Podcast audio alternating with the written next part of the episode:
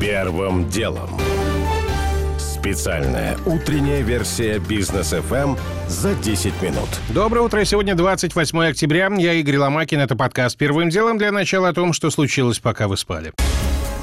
Рабочие дни и частичный локдаун начались сегодняшнего дня в Москве и Подмосковье. В столице до 7 ноября включительно приостанавливает работу почти все, кроме самого необходимого. Также на вынужденные каникулы ушли сегодня Калининградская, Ростовская, Смоленская области и Хакасия, которые, кстати, даже ввели комендантский час.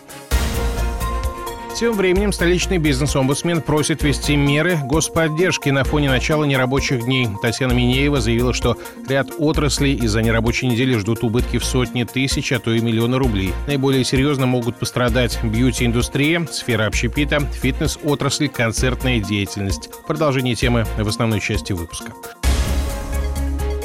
Глава Конституционного суда России Валерий Зорькин выразил опасения из-за мер, принимаемых в связи с угрозами. Зорькин в статье для российской газеты пишет, что в условиях кризиса у государственной власти возникает большой соблазн пойти по пути ограничения прав граждан ради общего блага. Но этот путь не всегда правильный.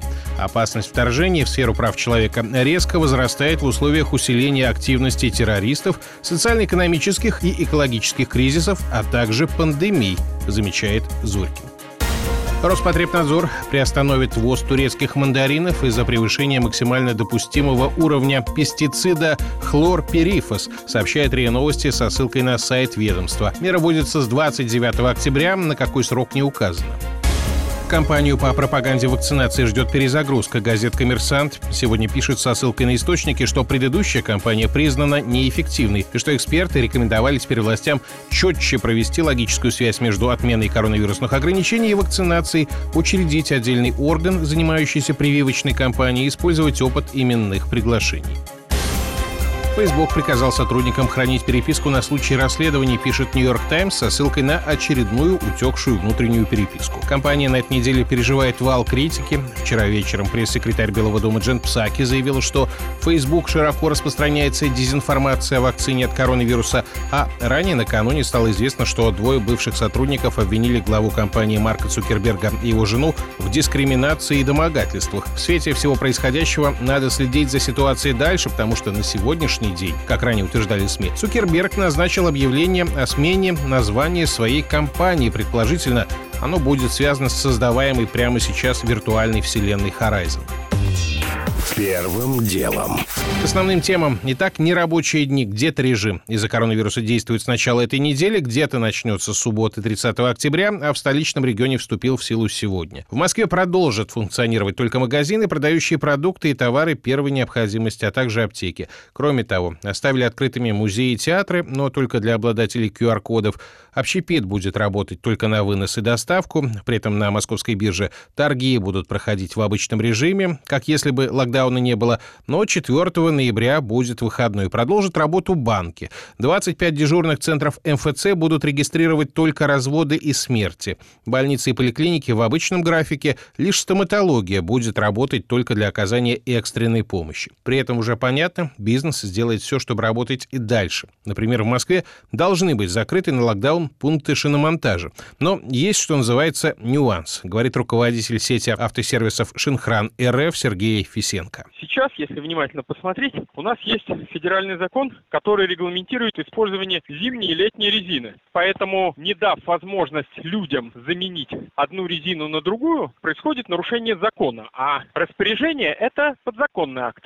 Соответственно, законы, они главнее подзаконных актов. Ездить на летней резине зимой по льду – это критически небезопасно. Вы, получается, продолжите работать? Я не могу подвергать своих клиентов риску. Интересная ситуация складывается с алкомаркетами. Столичные власти предложили этим заведениям прекратить работу до 7 ноября, но бизнес не согласился. Например, в сети «Красное и белое» бизнес ФМ заявили, что в их ассортименте доля продовольственных позиций товаров первой необходимости – яйца, крупа и другие – составляет выше необходимых 30%, а значит, работа заработать можно. Не исключают закупки продовольствия и другие компании отрасли, говорит руководитель магазина элитных спиртных напитков «Вайн Бутик» Светлана Фомичева. По закону наш продукт является продовольственным продуктом, я имею в виду алкоголь, но также в нашем ассортименте представлены и другие товары, как сырные тарелки, колбаса. Продукты питания не занимают у нас 30%, это все-таки меньше, наверное, процентов 15, но сам алкоголь является продуктом питания. Надеемся, что на нас непосредственно этот закон все-таки не распространяется. Если возникнут какие-то осложнения, мы примем, скорее всего, меры в сторону продовольственных товаров. До последнего будут пытаться работать и табачные магазины. Показательная история владельца одной такой точки Александра. Ему управа тоже велела закрыться до 7 ноября. Но такое же предписание бизнесмен получал и в прошлый локдаун весной 2020 года. И тогда через суд доказал, что в его ассортименте есть товары первой необходимости. Это были спички. Сейчас, конечно, запрет обойти сложнее из-за того самого порога в 30%, продолжает Александр. То есть, грубо говоря, эта мера, она как раз-таки, я так понимаю, что была предпринята, чтобы как бы не было такого, когда условно Леруа Мерлен ставит себе полез с гречкой и на основании этого продолжает работу. Вы будете как-то там пытаться выкрутиться? Тут нужно мыслить категориями не того, что можно и что нельзя, а что за это будет. Какие штрафы, я не знаю, в случае, если это ИП, а не ООО, то есть я не ошибаюсь, там речь э, там, о штрафе, по-моему, то ли 30, то ли 50 тысяч, что-то вроде того. Соответственно, можно сказать, что отделался малой кровью по сравнению с тем, когда ты вообще не работаешь. На всякий случай обращаю внимание, мы тут ничего не пропагандируем, а лишь даем слово участникам рынка. Московская мэрия же вчера выпустила специальное сообщение, в котором говорится, что тем, кто вопреки распоряжению властей продолжит работать в период с 28 октября по 7 ноября, грозит приостановкой деятельности до 90 суток, а также штрафы для ИП от 50 тысяч до миллиона рублей, для юрлиц от 300 тысяч до миллиона. Первым делом. Бизнес просит объявить всеобщую вакцинацию от коронавируса. Обращение вице-премьеру Дмитрию Григоренко направили Ассоциации компаний розничной торговли и интернет-торговли и поддержала деловая Россия. Если сознательность людям привить не получается, надо принимать радикальные меры. Такова позиция президента Ассоциации компаний интернет-торговли Артема Соколова. Во-первых, предложить сделать вакцинацию бесплатной в частных клиниках, потому что многие обслуживаются в них, а не в государственных. Второе. Мы предлагаем не стимулировать пострадавшие отрасли, не тратить деньги, которые придется потратить сейчас на бизнес, который умер, бизнес, которому придется давать льготные кредиты. Все эти средства можно было бы направить на прямое стимулирование вакцинации. Бизнес-ассоциации в своем обращении ссылаются на опыт Норвегии, Дании, Швеции и Исландии, которые ослабили или убрали ограничения, когда уровень вакцинации в странах перевалил за 70%. Только они не упоминают, что во всех этих странах вакцинация была добровольная, и в России такой она и должна остаться, уверен основатель компании «Дымов» Вадим Дымов. Я считаю, безусловно, что вакцинация очень важная, необходимая процедура, и я не умоляю ее нисколько. Я считаю, что это на совести каждого человека. Но все-таки свобода и права личности тоже не умоляю. Каждая личность, она свободная и имеет свои права. Да, говорить, да, объяснять, да, призывать, но я не могу людей заставлять. Многие как раз-таки аргументируют, что вот, например, если была возможность законно увольнять тех, кто без причины не хочет вакцинироваться, тогда бы люди пошли. Увольнять, не увольнять, но не допускать на работу, мне кажется, основания какие-то должны быть, да. Очень высокий процент, у нас он близок к 90. А как вы достигли таких результатов? Разговаривали, убеждали, и все. Какой-то бурной реакции от властей на обращение бизнеса, что характерно не последовало, в Роспотребнадзоре сухо заметили, что рассмотрят просьбу в установленном порядке.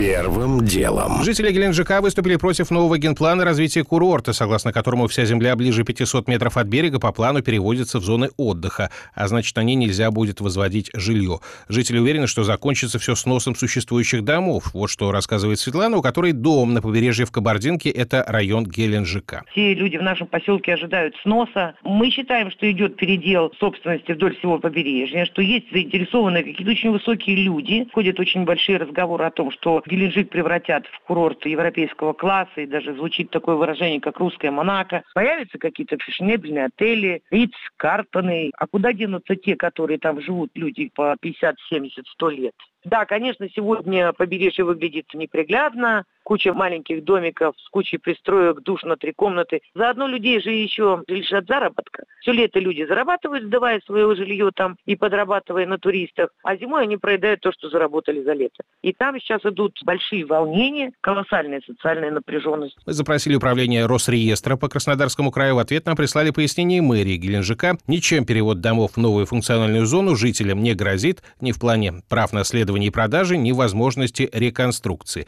Сносить ничего не будут, и вообще правила нового генплана касаются только нового строительства. То, что построено сейчас, никак не ущемляется, уверяют в мэрии. Сносить дома и правда не будут, но во всем остальном опасения оправданы, говорит адвокат коллегии адвокатов права Акоп Абгарян. Такой статьи земельного кодекса нет, чтобы после изменений территориальных зон прежние земельные участки, которые были поставлены на кадастровый учет, будут снесены. Такой статьи вообще нет. Но запрещает им в будущем реконструировать, строить новые дома. И, соответственно, рыночная стоимость их построек и этой местности, она практически на 50-60% она снизится. Они волнуются не зря, потому что в дальнейшем будет ущемление их прав, но никак не лишение собственности. Такого не может быть. Формально генплан Геленджика еще не принят, его обсуждение продлится до 16 ноября, но жители уже собирают заявление о несогласии с новым планом, а в дальнейшем подобную реакцию надо ждать по всему побережью Краснодарского края, потому что запрет на строительство ближе 500 метров от берега касается Анапы, Новороссийска, Сочи, Туапсе и других городов. Первым делом. Уже не успеваю рассказать подробно о том, как цены на газ в Европе снизились на 4% после того, как Владимир Путин поручил вчера «Газпрому» увеличить поставки газа в Австрию и Германию. Но цена все равно выше тысячи долларов, и у Молдавии всего 4 дня, чтобы подписать с «Газпромом» новый контракт, пока ничего не выходит. О том, как Еврокомиссия поставила Польшу, извините за выражение, на счетчик миллион евро в сутки. И так будет каждый день, пока страна не откажется от принципа приоритета национального законодательства над европейским. И о том, что новым детским омбудсменом в России стала Мария Львова-Белова, сенатор и жена священника, а также многодетная мать. У меня пока все. Это был Игорь Ломакин и подкаст «Первым делом». Кому мало, переходите в «Браткаст». Первым делом.